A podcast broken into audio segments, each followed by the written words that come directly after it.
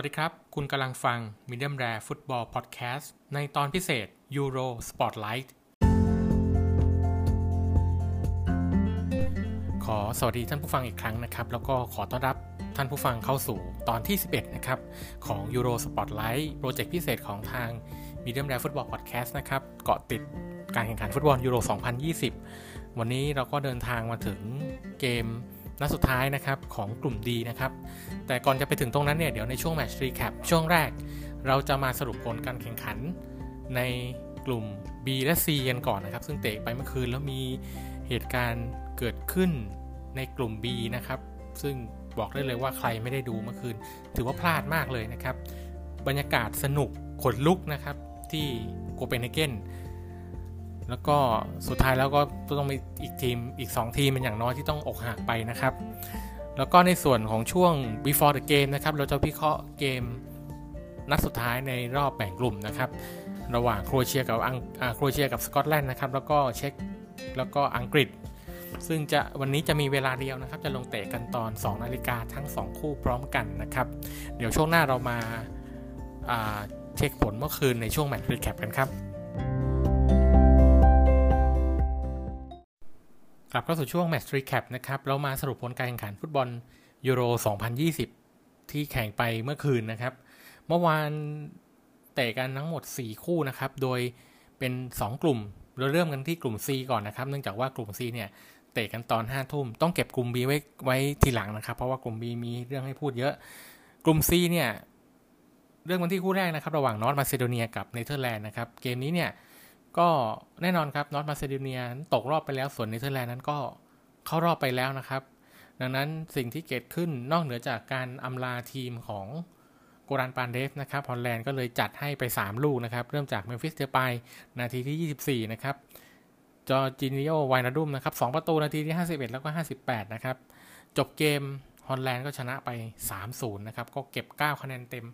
เข้ารอบไปนะครับ ส่วนอีกคู่หนึ่งนะครับ เป็นคู่ที่มีผลกับการลุ้นนะครับ เข้ารอบนะครับ ยูเครนเจอกับออสเตรีย ซึ่งวันนี้ยูเครนต้องยอมรับว่าส่วนตัวผมดูที่คู่นี้นะครับ เมื่อคืนเนี่ยแล้วต้องมองว่ายูเครนมาผิดฟอร์มมาก แล้วทำอะไรมันเสียไปหมดเลยนะครับ สุดท้ายแล้วเนี่ยก็เป็นออสเตรียนะครับ ที่ได้ประตูตั้งแต่นาทีที่ 21 นะครับ จากคริสตอฟบวมการ์เนอร์นะครับทำให้ยูเครนเนี่ยขึ้นนำหลังจากนั้นอ่าทำให้ออสเตรียเนี่ยขึ้นนำ หลังจากนั้นยูเครนเนี่ยดูจากการเล่นแล้วกลับมาไม่ได้นะครับ สุดท้ายแล้วพวกเขาก็ต้องแพ้ด้วยสกอร์1ประตูต่อศูนย์นะครับ สรุปตารางคะแนนนะครับ อันดับ 1 เป็นฮอลแลนด์นะครับ3นัดมี 9 คะแนน อันดับ 2 ออสเตรีย 3 นัดมี 6 คะแนน อันดับ 3 ยูเครน 3 นัดมี 3 คะแนน และ North Macedonia 3 นัดไม่มีคะแนนนะครับสายนี้เนเธอร์แลนด์ฮอลแลนด์นะครับกับออสเตรียเนี่ยก็จูงมือกันเข้ารอบไป ส่วนยูเครนเนี่ยยังต้องไปลุ้น การเป็นอันดับ 3 ที่ดีที่สุดอยู่นะครับ ซึ่งยังต้องไปลุ้นกับอีก 5 ทีม เพื่อเอาแค่ 4 ทีมเข้ารอบ 16 ทีมนะครับ ก็เดี๋ยวยังไงในส่วนของสถานการณ์ การลุ้นเข้ารอบการเป็นอันดับ 3 เนี่ย เดี๋ยวเราจะมาพูดในอีก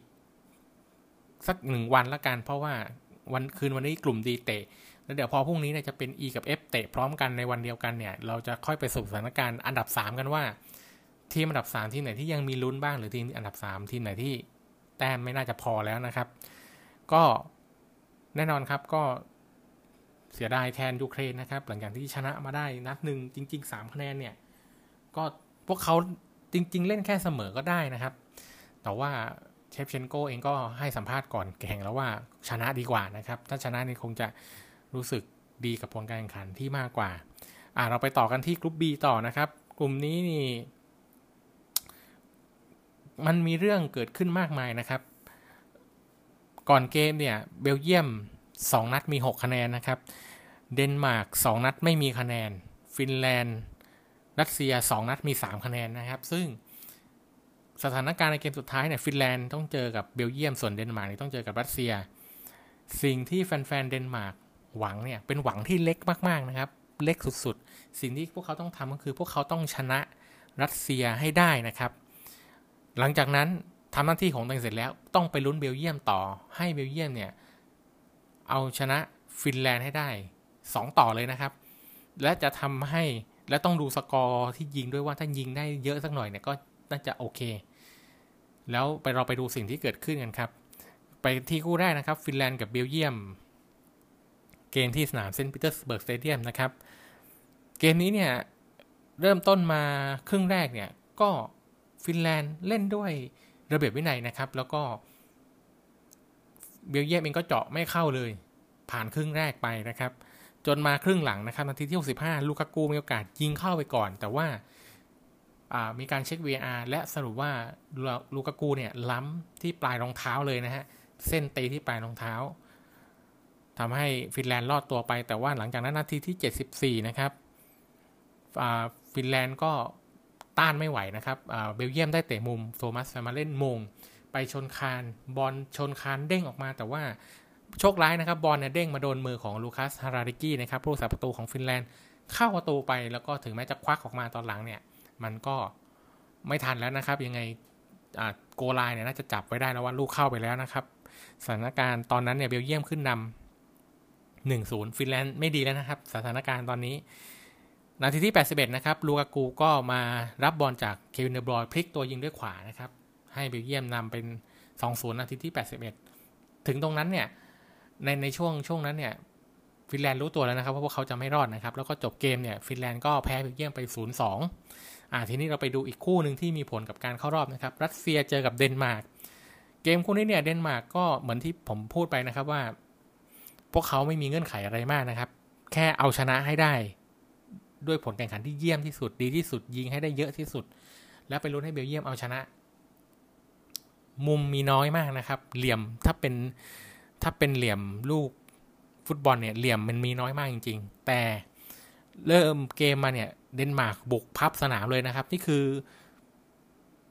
เล่นแบบเอาใจแฟนบอลนะครับ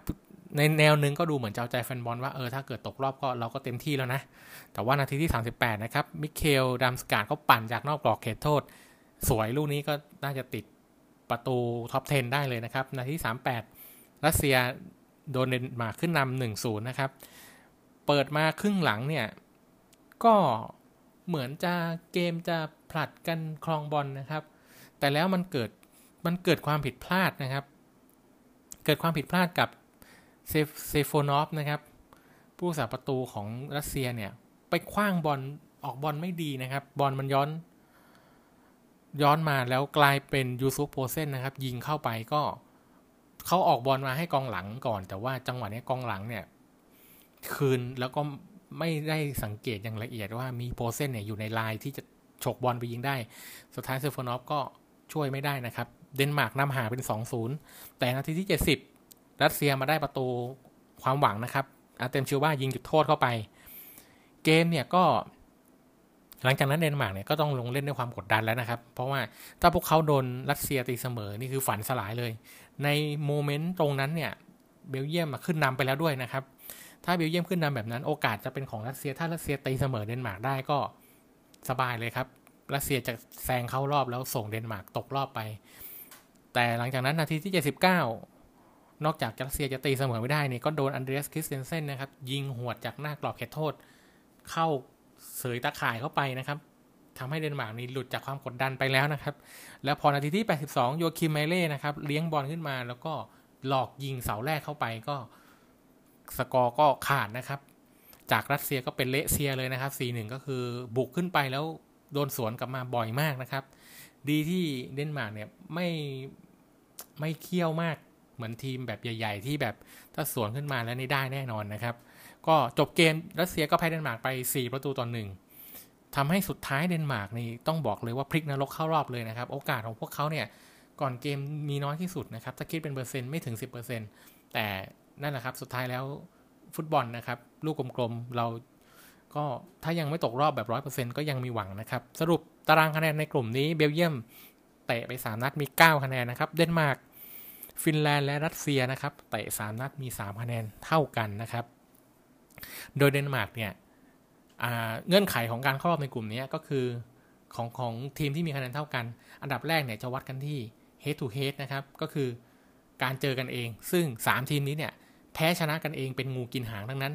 การใช้กฎนี้ถึงถูกตัดออกไปนะครับ ดังนั้นเมื่อมีแต้มเท่ากันมากกว่า 2 ทีมเป็น 3 ทีมเนี่ยก็จะวัดกันเป็นแบบระบบมินิลีกนะครับโดย ในมินิลีกก็ยังใช้ head to head อยู่นะครับ ทีนี้สิ่งที่จะวัดเข้าไปลึกอีกนี้ก็คือประตูได้เสีย ทีนี้ทีมที่ประตูได้เสียดีที่สุด ก็จะเป็นเดนมาร์กนะครับ ส่วนฟินแลนด์กับรัสเซียถามว่าทำไมใครทำไมฟินแลนด์ถึง ถึงแต้มติดลบดีกว่า เพราะว่ามันเป็นเรื่องของตัวมินิลีกนี่แหละทำให้การวัดคะแนนเนี่ย ไม่สามารถไม่สามารถใช้เกณฑ์ ใช้เกณฑ์เดียวกับการลุ้นอันดับ 2 ได้นะครับนะครับ เพราะว่ารัสเซียถึงแม้ว่าจะชนะฟินแลนด์เพราะเขาเขาอยู่ที่สุดท้าย พอวัดระบบวัดด้วยระบบมินิลีกเนี่ย การนับแบบ head to head ก็อาจจะถูกตัดออกไปเลย ต้องขออภัยนะครับ ถ้าวัดเป็นมินิลีก head to head จะถูกตัดออกไปก่อนนะครับ เพราะว่ายังไงทีมมันจะมาเป็นงูกินหางได้เนี่ย มันก็ต้อง head to head มันต้องตัดออกได้เลยดังนั้น พอมาวัดประตูได้เสียรัสเซียที่โดนยิงเละเทะเมื่อคืนถ้าแพ้สักสองหนึ่งสองหนึ่งก็ยังติดลบสามก็ยังไม่พอนะครับ ก็สุดท้ายแล้วรัสเซียก็ต้องยอมรับว่าว่าเขาไม่ดีพอนะครับ ที่จะมีลุ้นแม้กระทั่งอันดับที่ 3 ที่ดีที่สุดนะครับ ก็ครบถ้วนในส่วนของ Match Recap ของเมื่อคืนนะครับ เดี๋ยวช่วงหน้า Before the Game เรามาวิเคราะห์เกมในกลุ่มดีทั้ง 2 คู่ในคืนวันนี้กันครับ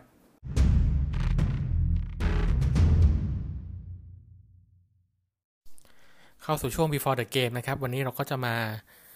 เช็คสถานการณ์นะครับ แล้วก็วิเคราะห์ผลการแข่งขันคู่ในกลุ่มดีนะครับ ในกลุ่มดีเดี๋ยวก่อนจะไป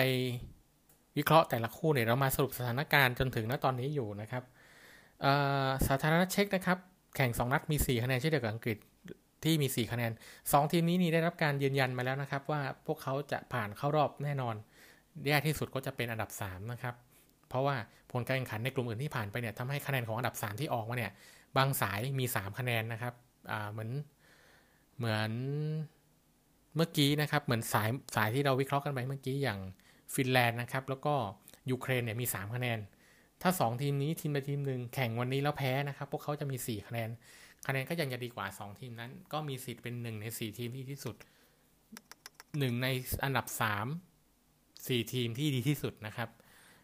ส่วนโครเอเชียกับสกอตแลนด์เนี่ยก็2ทีมนี้เนี่ยถ้าเสมอกันผมเดาว่าน่าจะกอดคอกันตกรอบทั้งคู่นะครับ เพราะว่าถ้าเป็นได้สองคะแนนนี่แย่สุดนะครับ ซึ่งทั้งยูเครนแล้วก็ฟินแลนด์เนี่ยก็คงจะมาลุ้นสายนี้ให้โครเอเชียสกอตแลนด์เสมอกันจะทำให้ 2 ทีมนี้มีแค่ 2 คะแนนคะแนนไม่พอนะครับ แต่ถ้ามีทีมใดทีมหนึ่งใน 2 ทีมนี้ชนะนะครับ จะมี 4 คะแนน ก็จะเข้ารอบแน่นอนเหมือนกัน ในอันดับ 3 ที่ดีที่สุดอีก 2 ทีมอีก 1 ใน 4 ทีมที่ดีที่สุดนะครับ โอเค ว่ากันไปเรื่อยเดี๋ยวจะงง เดี๋ยวเรามาเริ่มกันที่คู่แรกกันก่อนนะครับโครเอเชียจะเจอกับสกอตแลนด์เวลา 2 นาฬิกา เกมคู่นี้จะลงเตะกันที่สนามแฮมเดนพาร์คนะครับในกลาสโกในสกอตแลนด์นะครับผู้ตัดสินที่จะลงทำหน้าที่ในเกมนี้จะเป็นผู้เฟอร์นันโดราปาลินีจากอาร์เจนตินา ข่าวล่าสุดนะครับของทางโครเอเชียนะครับบรูโน่เพ็ตโควิชนี่น่าจะมีโอกาสได้ลงสนามเป็นตัวจริงแทนอันเตเรบิชนะครับ แต่เรบิชเนี่ยจะข่าวที่เช็คล่าสุดจากกูสกอร์เนี่ยก็เช็คว่าอาจจะถอยลงมาเล่นเป็นตัวรุกนะครับ แล้วก็เอาบรูโน่เพ็ตโควิชไปเล่นหน้าเป้านะครับ แต่ทั้งนี้ทั้งนั้นเนี่ยก่อนเกมก็คงจะต้องดูสถานการณ์ผู้เล่นกันอีกทีเลยนะครับ ส่วนมาเตโอโควาซิชแล้วก็มาร์เซโลโบรโซวิชเนี่ยจะต้องอแข่งกันนะครับ เพื่อ ชิงตำแหน่งที่จะได้ลงเล่นคู่กับลูก้าโมดริชในแดนกลางนะครับ ส่วนฝั่งสกอตแลนด์นะครับบิลลี่กิลมอร์นะครับดาวรุ่งจากเชลซีเนี่ยถูกตรวจพบว่าติดเชื้อโควิด -19 นะครับ แล้วเอฟเฟกเนี่ยส่งผลไปถึงทีมชาติอังกฤษนะครับ ก็คือเมสันเมาท์แล้วก็เบนชิลเวลล์ซึ่งจบเกมที่แล้วเนี่ยในการถ่ายทอดสดหรือว่าในภาพถ่ายหลังเกมเนี่ยมันก็มีภาพที่พบว่าบิลลี่กิลมอร์ได้สวมกอดกับเพื่อนร่วมทีม ก็เป็นการทักทายกันเป็นเรื่องปกติ แต่ว่า พอพบว่ามีการติดเชื้อโควิดของกิลมอร์เนี่ยทำให้ 2 คนนั้นเนี่ยโดนกักตัวไปด้วยนะครับทำให้กิลมอร์เนี่ยจะพลาดลงเล่นในคืนนี้แน่นอนนะครับ ส่วนสกอตแม็กโทมิเนย์นะครับก็จะกลับมาเล่นในตำแหน่งกองกลางอีกครั้งหลังจากที่เกมที่แล้วเนี่ยโดนถอยไปเล่นเป็น centre half เพื่อรองรับเกมรุกของอังกฤษโดยเฉพาะนะครับ ซึ่งก็ จริงๆเนี่ยในทีมชาติเนี่ยแม็กโทมิเนย์เล่น centre half บ่อยมากนะครับดังนั้นพอเล่นกลับมาเล่นกลางเนี่ยไม่รู้เจ้าตัวจะมีปัญหาในการปรับตัวหรือเปล่าว่าเดี๋ยวเล่นกลางบ้างเดี๋ยวเล่นหลังบ้างนะครับ head to head ที่เจอกันมา 5 นัดหลังสุดนะครับปรากฏว่าโครเอเชียเอาชนะไม่ได้เลยนะครับผลการแข่งขันเนี่ยออกเสมอ 3 ครั้ง แล้วก็สกอตแลนด์2ครั้ง มันน่าจะเป็นเหตุผลที่ว่า 2 ทีมนี้เนี่ยเจอกันไม่เยอะในฟุตบอลระดับใหญ่ ๆ นะครับ คือก่อนจะมาเจอกันในรอบคัดเลือกรายการสำคัญก็แบบนานที ซึ่งช่วงที่เจอกันน่าจะเป็นช่วงยุคก่อนที่โครเอเชียจะแข็งนะครับโครเอเชียเนี่ยแข็งแกร่งในช่วงยุคของช่วงยุคก่อน 2000 นะครับ แล้วก็มาแข็งแกร่งครั้งหนึ่งช่วง 2008-2009 มาแล้วนะครับ ซึ่งก่อนนั้นนั้นก็ 2 ทีนี้พอเจอกันเนี่ย สกอตแลนด์ก็เลยเป็นฝ่ายชนะได้บ่อยหน่อย ทีนี้เนี่ย ในในส่วนของรายชื่อที่ผู้เล่นที่คาดว่าน่าจะถูกส่งลงสนามนะครับ เรามาดูโครเอเชียของสลัตโกดาลิชนะครับ จะลงสนามในระบบ 4-2-3-1 ผู้รักษาประตูจะเป็นโดมินิกลิวาโควิชนะครับกองหลัง 4 คนจะมีจอสโกกวาร์ดิโอลนะครับดูเย่คาเลตาคาร์นะครับโดมากอยวิดาซิเมเวอร์ซัลโกนะครับกองกลาง 5 คนนะครับจะมีมาเตโอโควาซิชลูก้าโมดริชอีวานเพริซิชนะครับอังเดรคามาริชแล้วก็อันเตเรบิชนะครับซึ่งในส่วนของอันเตเรบิชเนี่ยอาจจะเล่นเป็นหน้าต่ำนะครับส่วนกองหน้าตัวเป้าเนี่ยคาดหมายกันว่าน่าจะเป็นบรูโน่เพ็ตโควิชนะครับ ส่วนสกอตแลนด์ของสตีฟคลาร์กนะครับจะเล่นในระบบ 3-4-1-2 ผู้รักษาประตูเนี่ยจะเป็นเดวิดมาร์แชลหลัง 3 คนเนี่ยจะเป็นคีแรนเทียร์นีย์แกรนต์แฮนลี่ย์นะครับแล้วก็แจ็คเฮนดี้จะเล่นแทนแม็กโทมิเนย์นะครับส่วนกองกลาง 5 คนเนี่ยก็จะมีแอนดรูว์โรเบิร์ตสันคัลลัมแม็กเกรเกอร์และสกอตแม็กโทมิเนย์ที่ดันกลับมาจากกองหลังนะครับสตีเฟนโอดอนเนลล์แล้วก็จอห์นแม็กกินกองหน้าคู่กัน 2 คนก็จะเป็นคู่เดิมจากเกมที่แล้วนะครับเชอดัมส์แล้วก็ลินดอนไดค์ส ความคาดหมายในเกมนี้นะครับทั้ง 2 ทีมเนี่ยจะลงเล่นแบบ 100%นะครับแบบร้อยเปอร์เซ็นต์ในความหมายที่ผมกำลังหมายถึงเนี่ยหมายถึงว่าบวกใส่กันร้อยเปอร์เซ็นต์ไม่มีการเก็บแล้วนะครับ เพราะว่าโอกาสสุดท้ายจะเข้ารอบ ถ้าเสมอนี่คือกอดคอกันตกรอบแน่นอนนะครับ ผมโอเคผมเช็คตัวเลขมาแล้ว ถ้าเสมอนี่ตกรอบแน่นอนนะครับ ทีมที่ทีมไหนที่เป็นอันดับ 3 ก็ไม่สำคัญก็คือ จะไม่ได้ไปต่อทั้งคู่ แล้วทั้งสองทีมเนี่ยจะลงเล่นด้วยคุณภาพของทีมตัวเองแบบเต็มร้อย ใครชนะเนี่ยก็ก็จะได้อันดับ 3 แน่นอนเป็นอย่างต่ำนะครับเผื่อว่าอีกคู่หนึ่งกอดคอกันเสมอไป สุดท้ายแล้วเนี่ยผมคิดว่าด้วยความที่โครเอเชียเนี่ยเป็นฟุตบอลระบบมากกว่านะครับโครเอเชียน่าจะชนะไปได้1นแต่ทั้งนี้ทั้งนั้นเนี่ยถ้าสกอตแลนด์เล่นได้เหมือนเกมกับอังกฤษก็ไม่แน่นะครับ ไม่แน่ว่าโครเอเชียอาจจะชนะไม่ง่ายขนาดนั้น ถ้าชนะกันไม่ได้ก็ตกอดคอกันตกรอบได้เลยนะครับ ก็แต่คิดว่าส่วนตัวคิดว่าโครเอเชียน่าจะเข้าวินในเกมนี้นะครับ เราไปต่อกันเกมที่2นะครับเดี๋ยวนิดนึงนะครับ เกมที่แล้วโครเอเชียกับสกอตแลนด์เนี่ย จะเป็นช่อง NBT ตัว HD แล้วก็ True Sport HD ช่อง 666 นะครับ ถ่ายทอดสดตอนตีสองนะครับ ทีนี้เราข้ามาที่ที่ลอนดอนนะครับ สาธารณเช็กพบกับอังกฤษที่เวมบลีย์คู่นี้เตะตีสองนะครับ ถ่ายทอดสดทางช่อง 3 แล้วก็ True Sport HD 3 ช่อง 668 ผู้ตัดสินวันนี้จะเป็นอาตูดิอัสนะครับ จากโปรตุเกสนะครับ ลงทำหน้าที่ในเกมวันนี้ ข่าวล่าสุดของเช็กเนี่ย เช็กเนี่ยไม่ค่อยมีข่าวที่แบบเรื่องที่แบบมีเอฟเฟกอะไรมากนะครับ ก็มีแค่โปรว็อดเนี่ยก็จะไม่ได้ลงในเกมวันนี้ส่วนโทมัสซูเชกเนี่ย หลังจบเกมที่2เนี่ยเขาดูไม่ฟิตนะครับ แต่ว่าตอนนี้ล่าสุดเนี่ยฟิตแล้วก็พร้อมมากแล้วนะครับ และเช็กเนี่ยต้องการแค่หนึ่งคะแนน เพื่อได้อันดับหนึ่งของกลุ่มด้วยนะครับ ซึ่งก็จริงครับถ้าเช็กเสมออังกฤษจะมี 5 คะแนนทั้งคู่แล้ว เช็กจะคว้าที่ 1 ไปนะครับ ส่วนทีมชาติอังกฤษเนี่ยแกเร็ธเซาธ์เกตเนี่ยจะ rotation ผู้เล่นนะครับ น่าจะ rotation นัดนี้ได้แล้วแหละ เพราะว่าถึงแพ้ก็เข้ารอบเสมอเข้ารอบชนะเข้ารอบ ยังไงก็น่าจะผลัดให้คนอื่นที่ติดทีมมาได้ลงนะครับ เพราะว่าเกมที่2นี่โดนด่า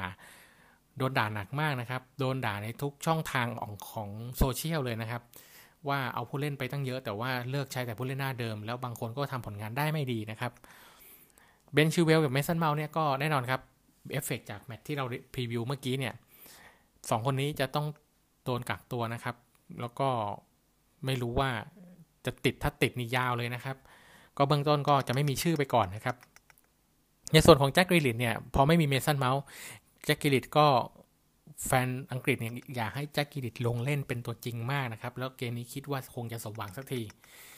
จอร์แดนเฮนเดอร์สันกับแฮร์รี่แม็กไกวร์ก็เหลือ test ความฟิตในระยะสุดท้ายแล้วนะครับ ถ้าฟิตน่าจะได้ลงทั้งคู่แกเร็ธเซาธ์เกตเนี่ยน่าจะมองเห็นอังกฤษนะครับว่าการใช้ฟิลลิปส์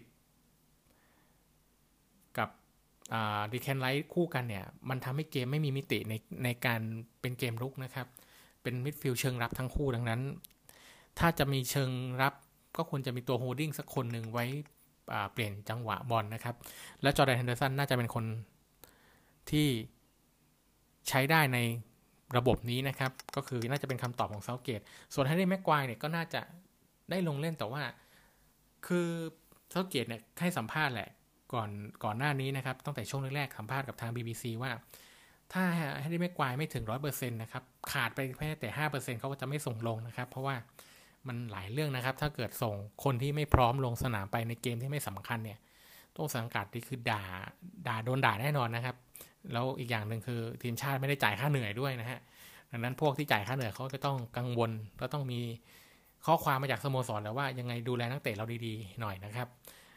ทีนี้เนี่ยแฮร์รี่เคนเนี่ยก็หลังจากที่เล่นมา2นัดเจ้าตัวยังยิงไม่ได้นะครับอย่าว่าแต่แฮร์รี่เคนเลยทีมชาติอังกฤษเนี่ยเล่นมา2นัดเพิ่งยิงได้ลูกเดียวนะครับ ดังนั้น แฮร์รี่เคนก็ต้องกดดันเป็นธรรมดานะครับ แล้วยิ่งมีข่าวว่าแมนเชสเตอร์ซิตี้เนี่ยยื่นค่าตัวร้อยกว่าล้านปอนด์เนี่ยก็ไม่รู้ว่าข่าวนี้เป็นข่าวจริงนะครับ ไม่รู้จะรบกวนสมาธิของเจ้าตัวเนี่ยมากน้อยแค่ไหน ก็จริงๆเนี่ยสื่ออังกฤษก็เชียร์ว่าอยากให้พักแฮร์รี่เคนไปก่อนนะครับ เอาคัลเวิร์ตเลวินลงมาเล่นบ้างนะครับ ส่วนไคล์วอล์คเกอร์เนี่ยจะกลับมาลงเล่นในตำแหน่งแบ็กขวานะครับแทนทริปเปียร์ วันนี้อังกฤษเนี่ยน่าจะกลับมาเล่นกองหลัง 4 แล้วนะครับ น่าจะจัดหลัง4เพื่อเปลี่ยนวิธีการเล่นไป อาจจะเป็นการเตรียมทีมเพื่อสำหรับรอบ 16 ทีมเหมือนกันสำหรับ head to head 5นัดหลังสุดนะครับ เจอกันมาเนี่ยเสมอกันไปถึง 3 นัดนะครับอังกฤษเนี่ยก็ชนะไปได้ 2 นัด 11 ผู้เล่นที่คาดว่าน่าจะลงสนามของสาธารณเช็กนะครับ ผู้จัดการทีมจารุสลาซีฮาวีเนี่ยอาจจะส่งผู้สาประตูนะครับจะเป็นโทมัสบัคลิกนะครับกองหลัง 4 คนจะเป็นวลาดิเมียคูฟาวออนเดรเซลุสกานะครับโทมัสคารัส ยานส์โบริลนะครับกองกลาง 5 คนเนี่ยจะมีโทมัสโฮโทมัสซูเชกยาคุปยันโก้นะครับอขออภัยครับยาคุปยันยันโตวลาดิเมียดาริดาลูคัส มาโซปุส นะครับ กองหน้าตัวเป้าเป็นแพทริกชิคนะครับ ก็กองหน้าฟอร์มฮอตประจำทีม ส่วนอังกฤษของแกเร็ธเซาธ์เกตนะครับ ก็ 4-2-3-1 วันนี้น่าจะเป็น 4-2-3-1 นะครับ ประตูเป็นจอร์แดนพิกฟอร์ดนะครับ หลัง 4 คน จากขวาไปซ้ายมีไคล์วอล์คเกอร์ จอห์นสโตนส์ แฮร์รี่แม็กไกวร์แล้วก็ลุคชอว์ ส่วนตัวรับ 2 ตัววันนี้ก็น่าจะเป็นเดแคลนไรซ์กับจอร์แดนเฮนเดอร์สันเฮนเดอร์สันน่าจะลงมาเป็นตัว holding แล้วนะครับในเกมนี้ แนวรุก 3 คน ถ้าเป็น 3 คนนี้นะครับ ก็ถือว่าจัดทีมได้ถูกใจแฟนบอลนะครับจาดอนซานโชทางขวานะครับแจ็คกรีลิชตรงกลาง แล้วก็มาร์คัสแรชฟอร์ดเนี่ยอยู่ทางซ้ายนะครับ ก็ถ้าได้ตามนี้ก็ถือว่าน่าดูนะครับ ส่วนกองหน้าก็ยังคงเป็นแฮร์รี่เคนอยู่เหมือนเดิม ความน่าจะเป็นของเกมในวันนี้นะครับ ผลการแข่งขันของแมตช์นี้เนี่ย จะขึ้นอยู่กับว่าแกเร็ธเซาธ์เกตเนี่ย แกอยากได้อันดับเท่าไหร่ นี่ไม่ได้หมายความว่าเซาธ์เกตเลือกได้นะครับ ว่าอยากจะให้ทีมแพ้ชนะเสมอแต่ต้องดูด้วยว่าก่อนเกมเนี่ยเซาธ์เกตเนี่ย แกมีความเห็นมีทัศนคติกับการเข้ารอบเป็นอันดับเท่าไหร่นะครับ ถ้าแกมองว่าเป็นที่ 1 ไปเลย ไม่ต้องไปกลัวว่าต้องเจอใครในสาย F สาย group of death เนี่ย ก็ใส่เต็มที่เอาชนะไปเลย แต่ถ้าเกิด รู้สึกว่าอยากจะได้ผลอยากจะได้โปรแกรมในรอบ 16 ทีมที่เบาๆก่อน แกก็อาจจะไม่ไม่ได้สั่งลูกทีมให้เร่งมากแล้ว อาจจะขอเสมอเสมอเป็นที่สองนี่คือสบายเลยนะครับ ก็อาจจะไปเจอที่สองด้วยกันแต่ว่า ส่วนตัวมองว่าอังกฤษเนี่ยควรจะจริงจังกับผลการแข่งขันนัดนี้มากกว่านะครับ เพราะว่าเล่นในบ้านด้วยนะครับ แต่ว่าในสุดท้ายแล้วเนี่ย ผมก็ยังเชื่อว่าเซาธ์เกตเนี่ย แกเป็นคนที่ชอบอยู่ใน safe zone นะครับ แกไม่กล้าเสี่ยงแน่นอน สุดท้ายเนี่ยเช็คกับอังกฤษเนี่ยคงจะเสมอกันนะครับ อาจจะเสมอกันแบบอังกฤษนำไปก่อนอะไรอย่างเงี้ย แล้วก็ผ่อนเกมจะโดนเช็คตีเสมอ ก็ต้องมาลิ้นห้อยกันเพื่อรักษาสกอร์ เพื่อแบบไม่ให้แพ้อะไรอย่างเงี้ย จบเกมก็น่าจะเสมอกันไปที่หนึ่งหนึ่งนะครับ เซาธ์เกตน่าจะโดนด่าอีกแน่นอน คือ นักเตะของอังกฤษในชุดนี้เนี่ย ว่ากันว่าดีกว่ายุค golden generation ในช่วง 2000 ปี 2000 กว่าๆครับ ช่วงยุคเบคแฮมไมเคิลโอเว่นนะครับ สตีเวนเจอราร์ด แฟรงค์แลมพาร์ด พอลสโคลส์ริโอเฟอร์ดินานด์โซลแคมป์เบลล์ เคยมีผู้เล่นขนาดนั้นอะและชุดนี้เนี่ยถูกเทียบว่าพอจะเทียบชุดนั้นได้แล้วอายุน้อยกว่าด้วยในตอนนี้นะครับ ดังนั้น ถ้าเซาธ์เกตฝีมือไม่ถึงเนี่ย มันก็จะพิสูจน์ได้ในเกม 2 เกมนี้เลย ผมคิดว่า อืม ถ้า ถ้าทางสมาคมฟุตบอลอังกฤษเนี่ยคาดหวังว่าทีมชุดนี้จะสานต่อให้เป็นแชมป์เนี่ย น่าจะเปลี่ยนโค้ดนะครับ เพราะว่าเซาเกตเนี่ยยังพิสูจน์ในเกมแบบใหญ่ ๆ ไม่ค่อยได้นะครับ ก็ถ้าผมไม่ได้ดูแบบมองเซาเกตในแง่ร้ายก็ลองดูกันอีกทีหนึ่งในคืนวันนี้นะครับ และนี่ก็ถือว่าครบถ้วนนะครับสำหรับการพรีวิวเกมที่จะลงเตะในคืนวันนี้นะครับ ก็ถือว่าครบถ้วนนะครับสำหรับรายการใน episode วันนี้นะครับ ก็ขอขอบคุณอีกครั้งนะครับ ในทุกๆการรับฟังนะครับ แล้วในวันพรุ่งนี้เดี๋ยวเราจะมา preview เกมรอบแรกนัดสุดท้ายในอีก 2 กลุ่มที่เหลืออยู่นะครับ อย่างกลุ่ม E แล้วก็กลุ่ม F นะครับ ก็ยังไงพรุ่งนี้ก็เดี๋ยวจะมาสรุปกลุ่มดีให้ด้วย แล้วก็พรีวิวกันแล้วก็เราจะได้ดูสถานการณ์ของทีมอันดับ 3 ที่ดีที่สุดที่มีลุ้นเข้ารอบนะครับ ก็ยังไงก็ขอขอบคุณอีกครั้งสำหรับทุกการรับฟัง แล้วก็พบกันใหม่ในวันพรุ่งนี้สำหรับวันนี้ผมต้องลาไปก่อน สวัสดีครับ